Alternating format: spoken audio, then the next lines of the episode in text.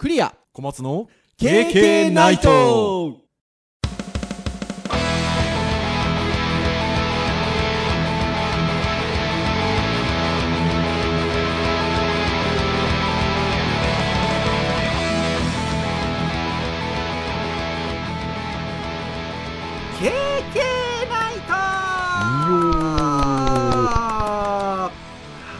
いということで第334回の配信でございますお届けをいたしますのはクリアとはい、小松です。どうぞよろしくお願いいたします、はい、よろしくお願いします。いやーあのこれはあの夜収録してるんですけどはいはい、木曜日配信なんですよね私どものポッドキャストってそうですね。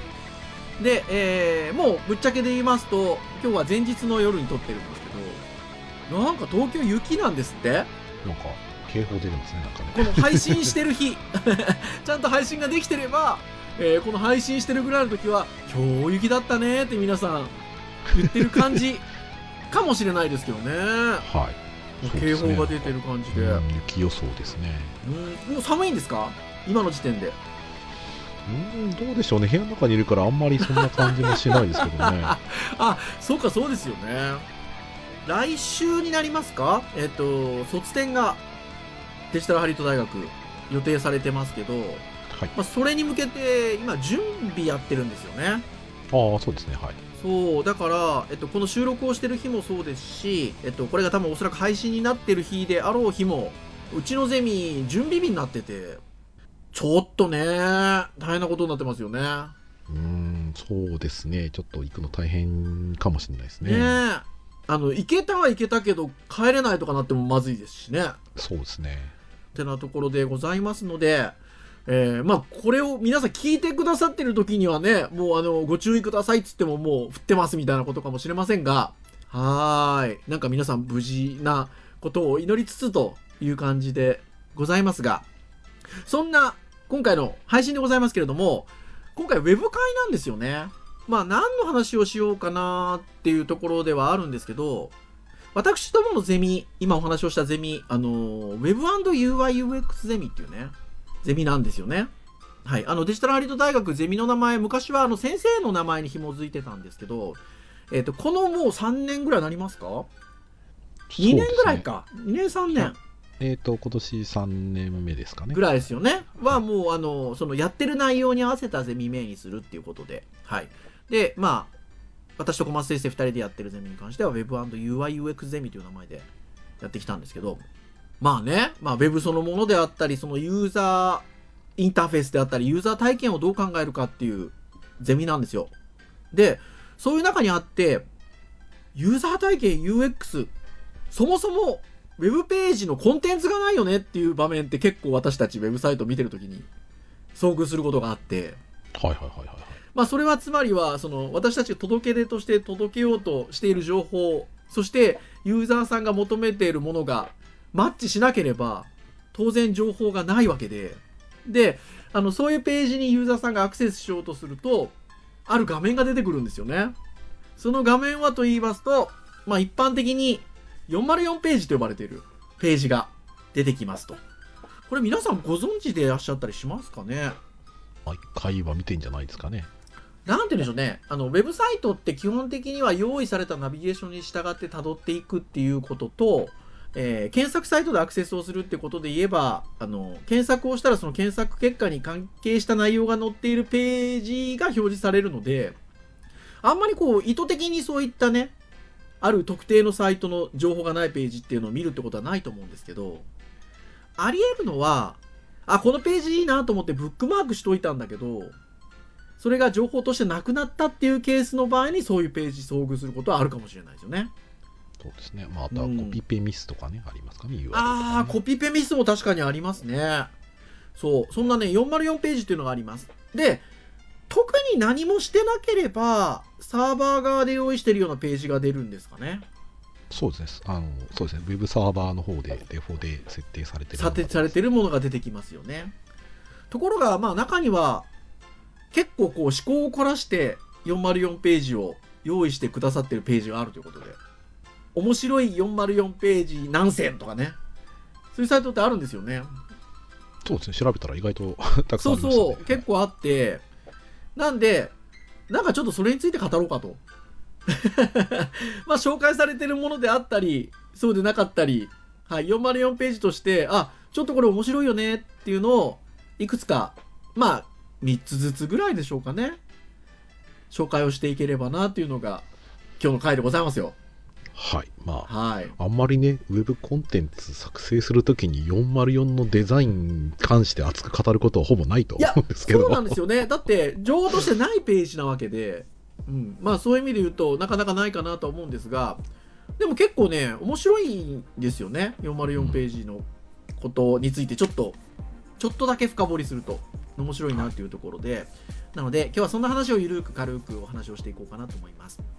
でちなみにですね、えー404ページについて Wikipedia で、えーと検索をしますと、えー http404 というページがございまして、えーエラーメッセージ、えー not found、まあ、未検出見つかりませんの意味を表しますということで、HTTP スタステータスコードの一つということですね。まあ、クライアントがサーバーに接続でできたものの、クライアントの要求に該当するウェブページ等をサーバーが見つけられなかったことを示すものが、えこの404というページですということでございます。まあ、また、要求に応えられない理由をごまかすために使われると書いてありますよ。まあね、サーバーの設定によってはね、ディレクトリ丸見えになっちゃったりすることもありますから、まあ、設定であの404ページを表示するのが一般的っちゃ一般的ですよね。そうですよね。まあ、概要というところにあるものとしては、えーブラウザーによる HTML 文章などの要求に対してサーバーを応答回数に求められると。で、えー応答には数値によるステータスコードと電子メールのようなヘッダーと本文が含まれると。で、まあ、この404っていうのがステータスコードなんですけれども、最初の4がクライアント側のエラー、URL のミスタイプなどを表していると。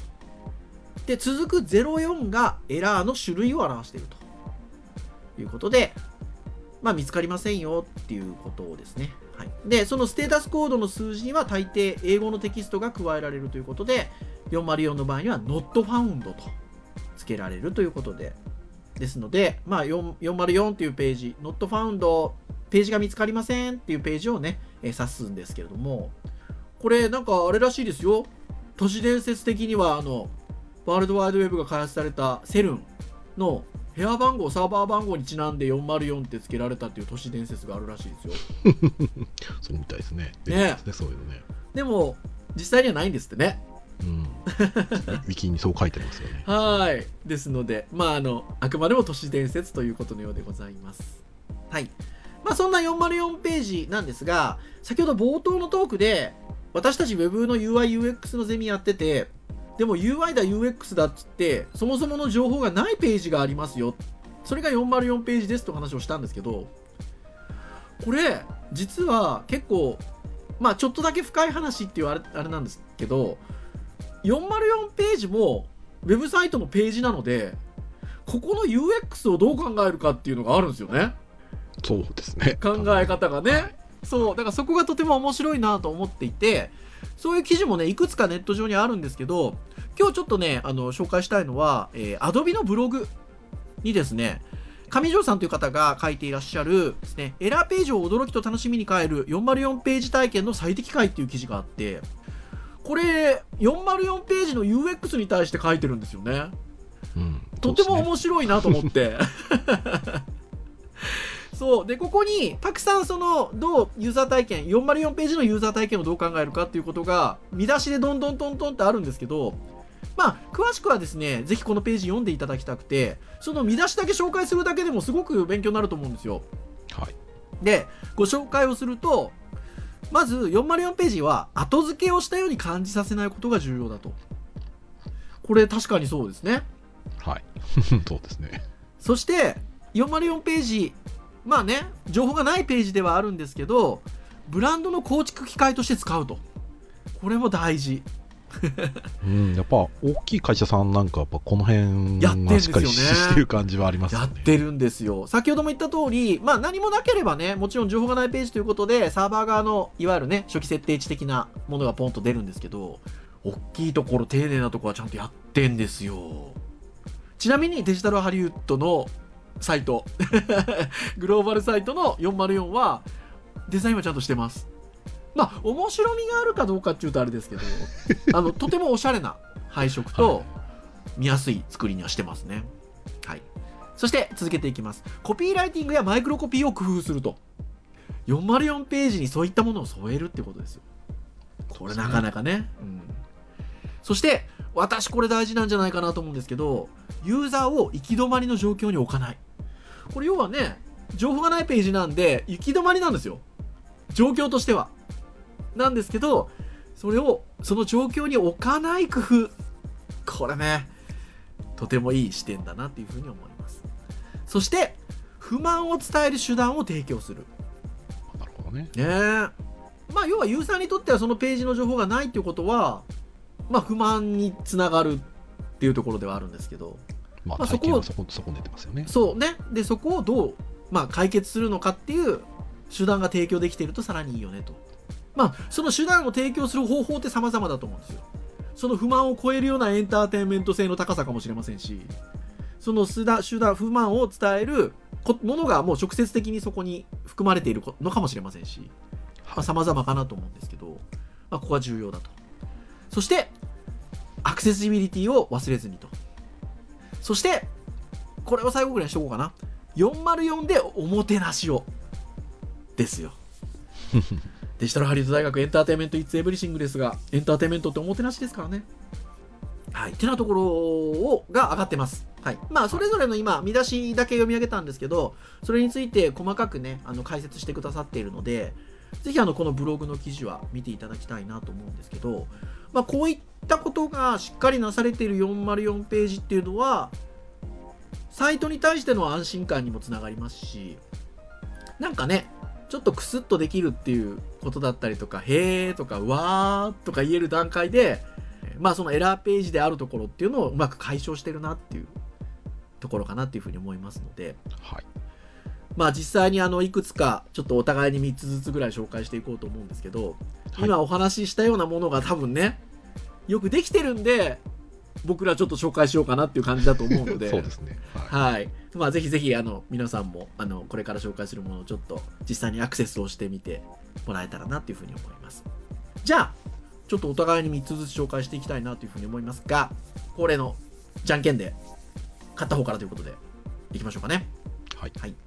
最初はグーじゃんけんポンあもうずっと負けてますよね私ね三連、三連勝中ですよ。そうですよねはいということでではまず小松先生からご紹介いただきましょうかねはい。えーと、じゃあまあまあまあ、スタンダードなやつからいきますかね。お はい。えー私一つ目、こちらですね。本当ちゃんとね私の方にもそのページ送ってくださいましたよはい。私が、えーと、一つ目挙げたのはですね日本郵、日本郵便さんですね。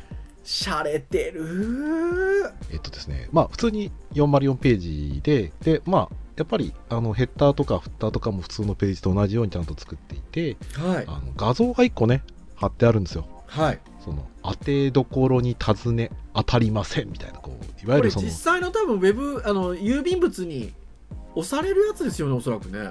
まあそうなんで、もしくはそれにもなんか近しいものを使ってるのかわかんないんですけど、で、だから一応ちゃんとだからそこに対するそのメッセージがあり、英語と日本語で書かれていて、はい。で、その手段もちゃんと全部用意されてるし、まあ、おすすめの情報だったり、ブランディング的なところもできてるし、で画像がやっぱそのスタンプ1個で、あなんかこれ人に伝えたいというか、あなんか面白いことするなみたいなね、取り扱ってるものをね、その404ページにうまく当てはめてるっていうので、そう感心して、へいえ。やーいいですね。これ、普段だったら普通に見逃し見逃すというか、スッとこういっちゃしそうな感じもするんですけど、はいはいはいはい改めて見ると、なかなかこう工夫されてて素敵な404ページだな素敵ですね。とてもあのそのいわゆるインターフェース的にはあのシンプルですけどね。はい。うん。でもなんかその印鑑がポンって押してあるのがとてもいいそうだから多分ユーザー体験損なう一つとしてはなんだよいけないじゃんないじゃんっていうふうに思った時にそれをこうちょっとね矛先が変わってあなんかないページだけど面白いなそうですね。郵便物と同じような感じで書いてんだなっていうので、ん。でそこから、まあ、割と前向きに検索とかのね、フィールドとかも用意されてたりするので、はい。まあ、非常にこう、なんだろう、さっきのユーザー体験損ねない工夫が、すごい複数す個ごいされてますよね。されてる ページだなと思って、ああとても面白い。はい。へえ まあ、ぜひ見てください。はいぜひ見てください。あのまあ404ページの見方としては要はそのないページをってことなのでまあ公式そ公式のサイト、まあ、郵便局であったら郵便局のサイト行っていただいてまあその URL アドレスの後にスラッシュあの書いてもらってなんでしょうね。なんかなさそうな文言を文字列を入れていただけると。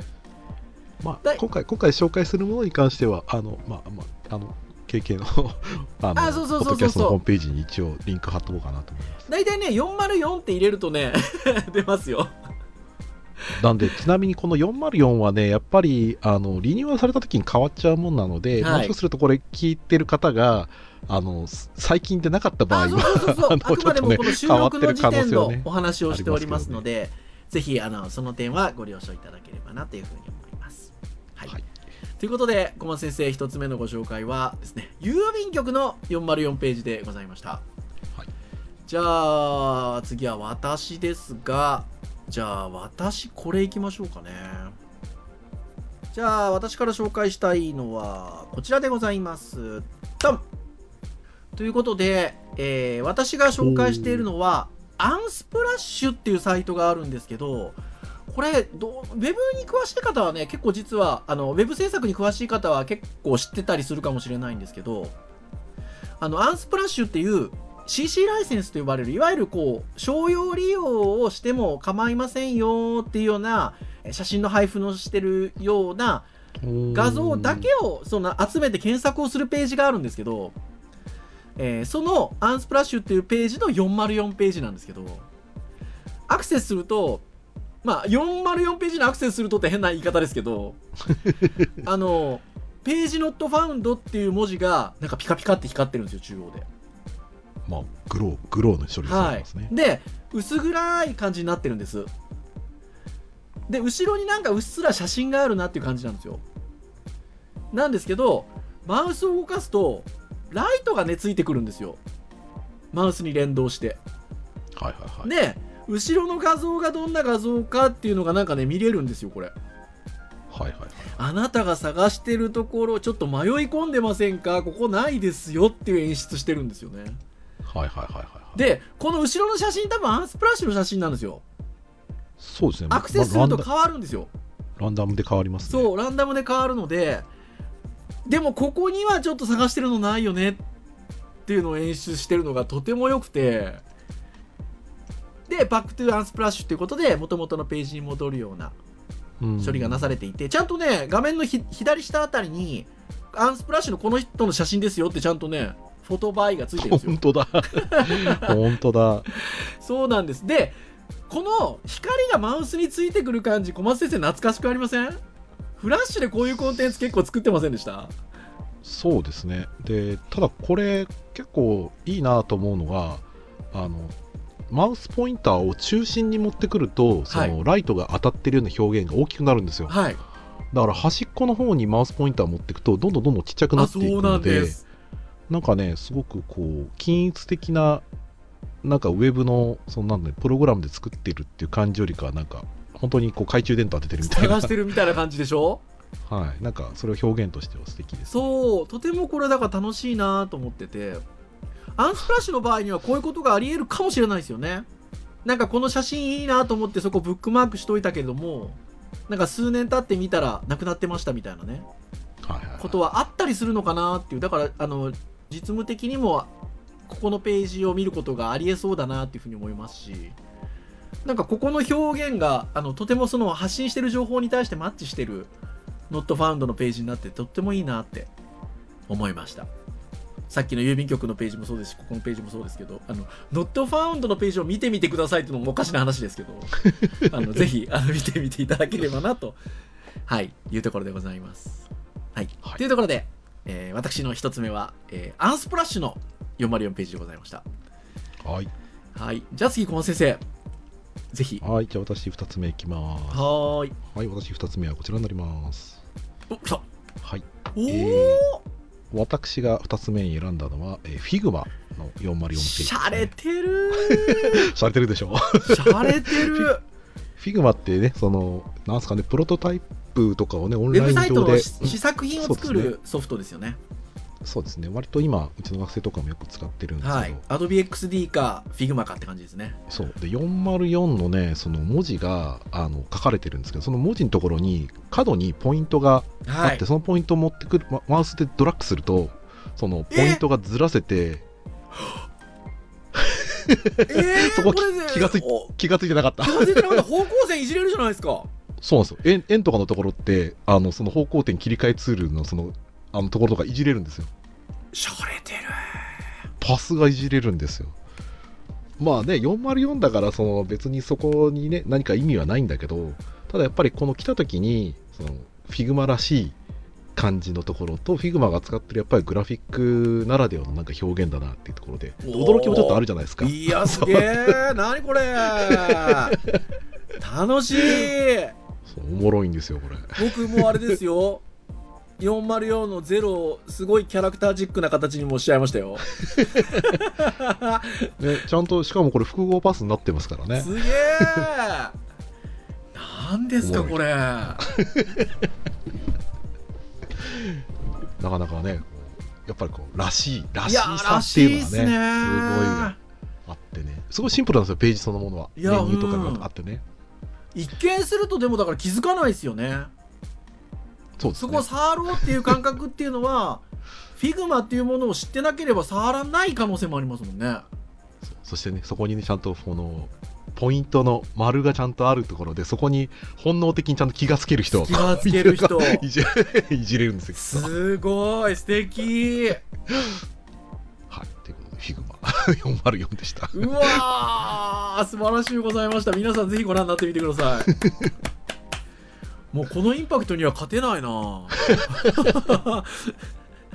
じゃあ次私はこれいきましょうかね。はいはいはいはいはい。えー、お送りしたのが黒猫山と黒猫運輸さんのウェブサイトの404ページなんですけどアクセスするとお探しのページは見つかりませんでしたって出てきて箱がたくさん並んでるんですで箱の中から僕を見つけてねって言ってね猫ちゃんが箱の中に入りましてそのたくさんの箱がシャッフルされるんですよ。で30秒間の間にその箱の中の猫ちゃんが入ってる箱がどれかっていうのをクリックして開けて探していくんですけどはい。僕これ何回もチャレンジしてるんですけど1回も時間内に見つけられませんでした。マジっすか？僕今やりましたけど残り残り16秒で 大当たり出ましたええーということはどんな絵が出てくるか分かってるってことじゃないですか。見えていますよ。まあ言いませんけど。僕は 成功してないので。見れてないんですよ。これ楽しいですよね。これね僕ねあのあのあれなんですよ。僕キータでねこの記事読んだことあるんです。あ本当ですか？このページを見てなんかその JavaScript で、はい。あのあ大当たりのその猫を当てるなんかプログラムを考えてる人がなるほど逆にね。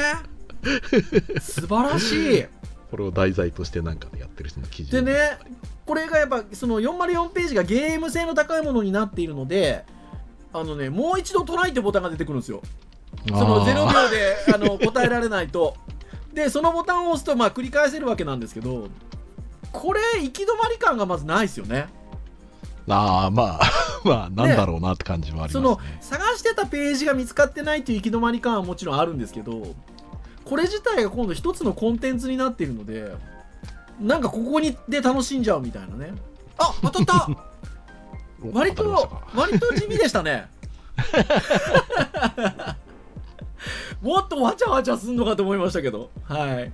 まあちぜひ。なみに僕ははい。僕はちなみに読んだ記事はこれですね。よいしょ。お送ってくださいましたね聞いたの タイトルはですね JavaScript 黒猫ヤマトの404段ボールページをこじ開けてみたってあいう。あ本当だ 去年の3月の記事ですね。すごいですね。フロントエンドエンジニアをなめるなということでソースコードをね紐解いてるという感じですね。爆速でね。あ遊び心は好きです、ね、ーでちゃんと、まあ、そのコンテンツがポンって前面に出るように見えるようになってるんですけどいろんなね入り口あの次へのあの道も用意してあるんですよ。右側にちゃんと店舗検索電話集荷ウェブで集荷っていうあのアイコンがあってマウスオーバーするとシュッとそこにアクセスできますし下にスクロールすると、まあ、サイト内検索であったりとか、えっと、無駄なリンクをね報告してほしいということで、えー先ほど言ったようなねあのちゃんとこうなんていうの不満を伝えられる要素っていうのもまあ入っているということで。あとはそのアクセスしたページそのゲーム性の高いページについてもあの日本語と英語と中国語かな？3カ国語でもともとメッセージが出るようになっていて、えっと、ちょっと下にスクロールしていただくとそれらのあの言語のページに戻ることができるようなボタンも配置がされているということで、はい、非常にあの、まあ、使い勝手としても面白い。まあなんかおもてなしがしっかりできてるなっていう感じがしますね。はい。はい。てなところで小松先生はその解決策っていうか対応策まで存じ上げてたってことですけど。ぜひ皆さんねあへえそんなページあんのっていう方いらっしゃったらヤマト運輸、はい、404ページご覧になってみていただけるといいんじゃないかなというふうに思います。はい。はいじゃあ小松先生3つ目ご紹介いただきますはい3つ目、うんはい。ちょっと真面目なやつを。お真面目なやつ。ほいほいほい。はい、えー、3つ目こちらです。お。はい来た、はい、私3つ目ですね、えー、WWF ですね。ほうほうほうほう。しゃれてんな。まあ、自然をですねこう保護するというか、はいはい。地球温暖化であったりとか、まあ、絶滅の動物であったりとか、まあ、持続可能な社会を作るってういうことをん。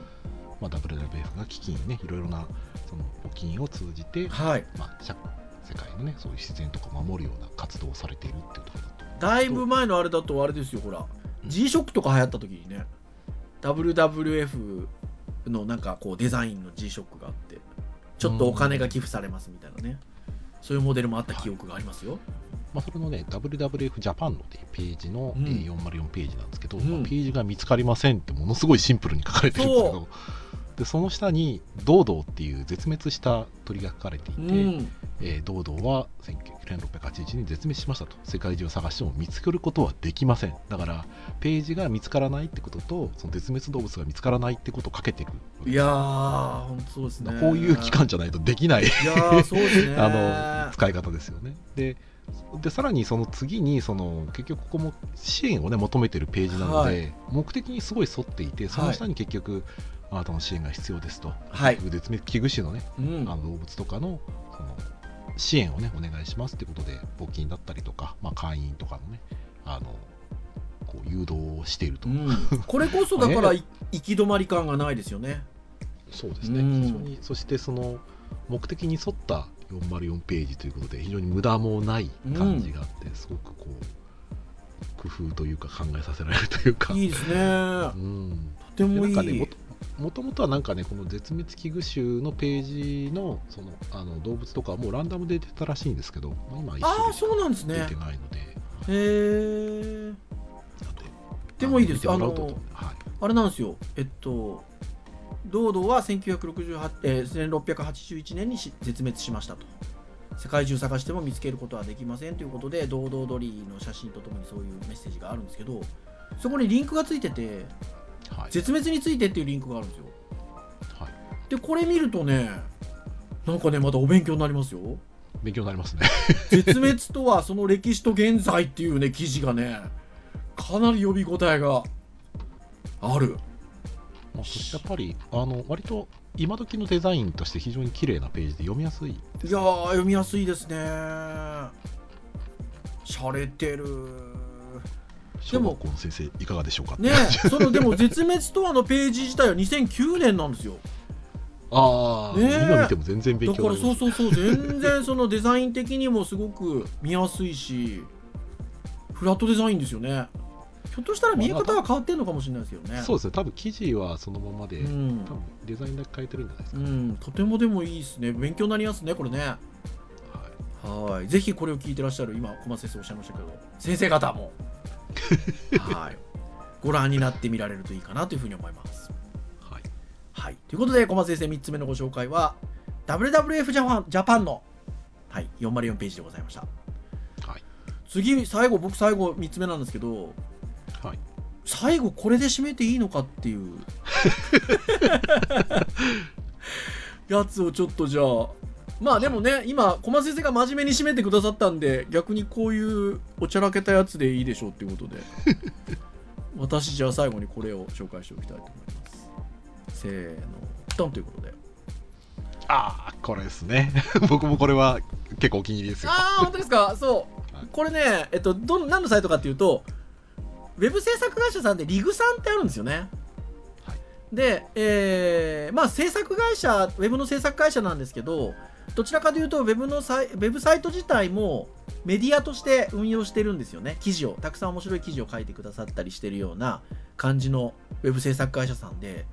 普通ねウェブ制作会社さんのホームページって言ったらその制作実績とか社歴とか代表の挨拶みたいな感じじゃないですか。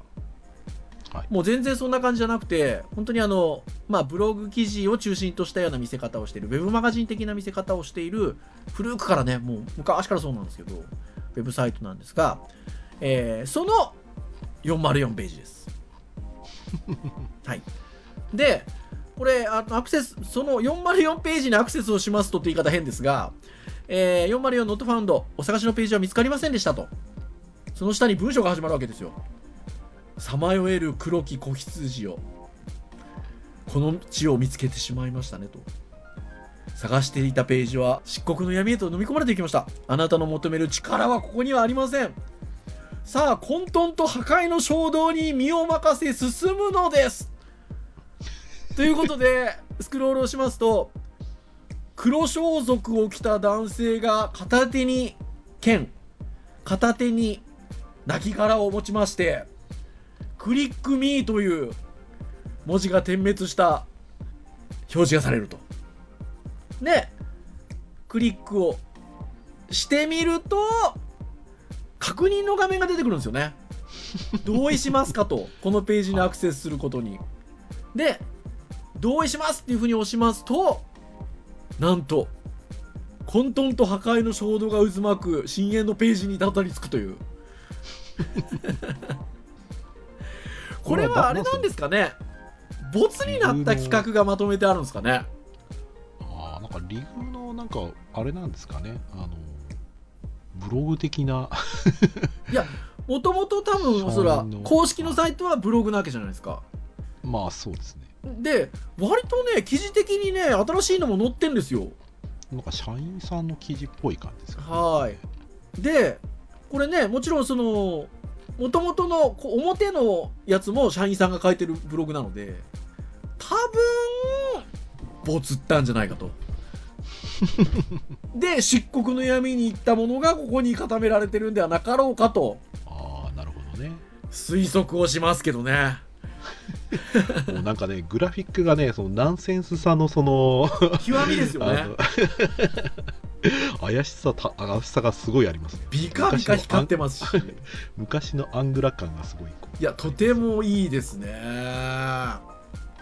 でこれをコンコンテンツにね誘導してくれてるのもいいんだけど単純に僕もリグさんのこのなんだろうなお探しのページありませんでしたっていうところでちょっとこうウィットに富んだようなこうね。はい。ちょっと見たらクスッと笑ってしまうような感じの表現がとても素敵だなと思ってはいたので。はい、とても素敵です。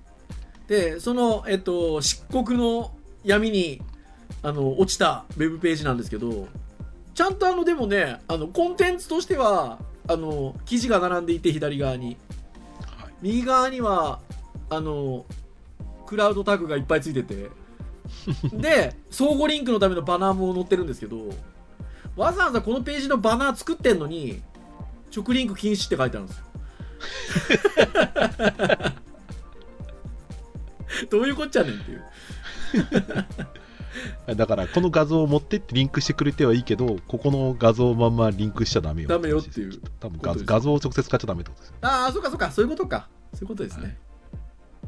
はい。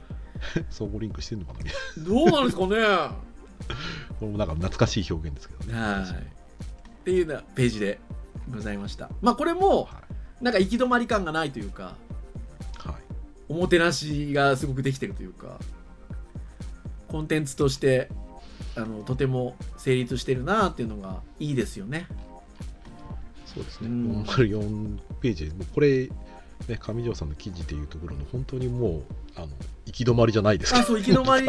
全然先があります。そうですよね。だから本来まあ情報がないページっていうところを行き止まり感なくして表現してるっていうすごくいいまあリグさんらしいうん。あの回答の一つ、うん、とてもいいなというふうに思います。はい。はい。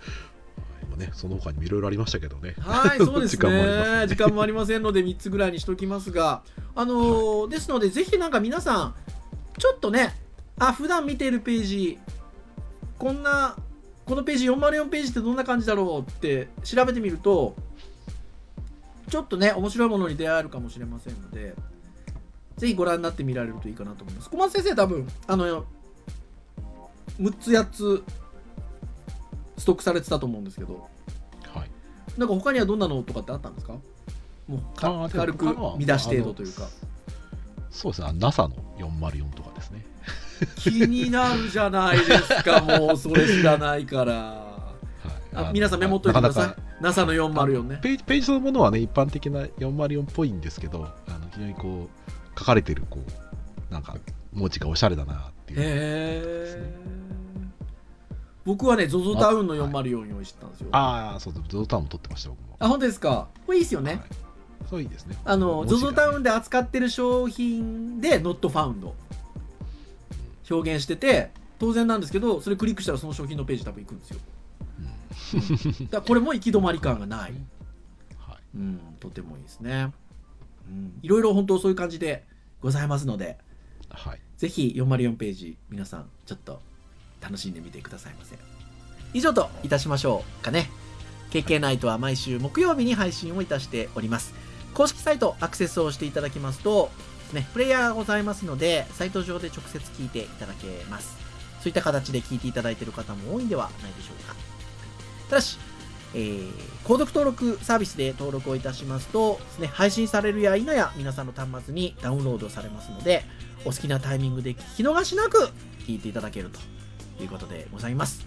まあ、今回334回ということでございましたが、まあ、いろんなテーマで長いことお話をしておりますので、えー古いものから新しいものまで気になるものがあればぜひながら聞きでもいいので聞いていただければというところでございます。はい、それでは以上といたしましょうかね。お届けをいたしましたのはクリアと、はい、小松でした。それでは次回335回の配信でお会いいたしましょう。皆さん、さようならさよなら。「